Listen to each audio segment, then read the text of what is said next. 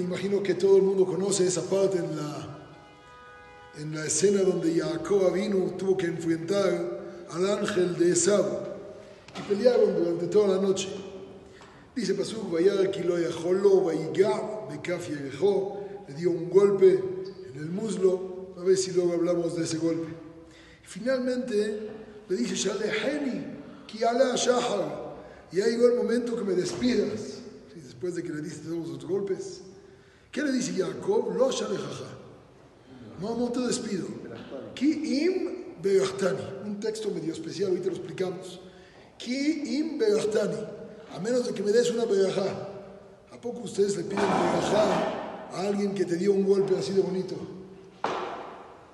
Pídele a cualquier otro. Al que te dio un golpe, no, es lo más ideal. Sin embargo, Jacob vino, dice así, le pidió, acéptame las berajot.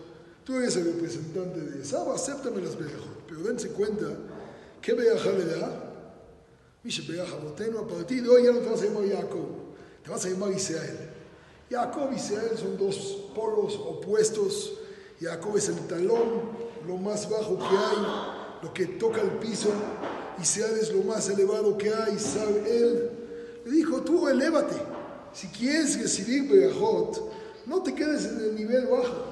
Ya, ya toma alas, eres Israel. Pero dense cuenta qué hermoso. La palabra Imbeachtani suma lo mismo que Jacob Israel, igualito. 723, hagan luego la cuenta. Imbeachtani, Jacob Israel. ¿Quieres recibir una berajá? Te voy a dar la berajá. La berajá es que en tu nombre se complete Im Beachtani. Por eso le aumentó esa palabra.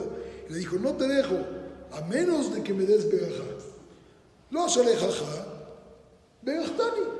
Im Berchtani, ki im Berchtani. ¿Por qué le aumentó tantas palabras? Porque suma lo mismo que la Berajá que estoy esperando.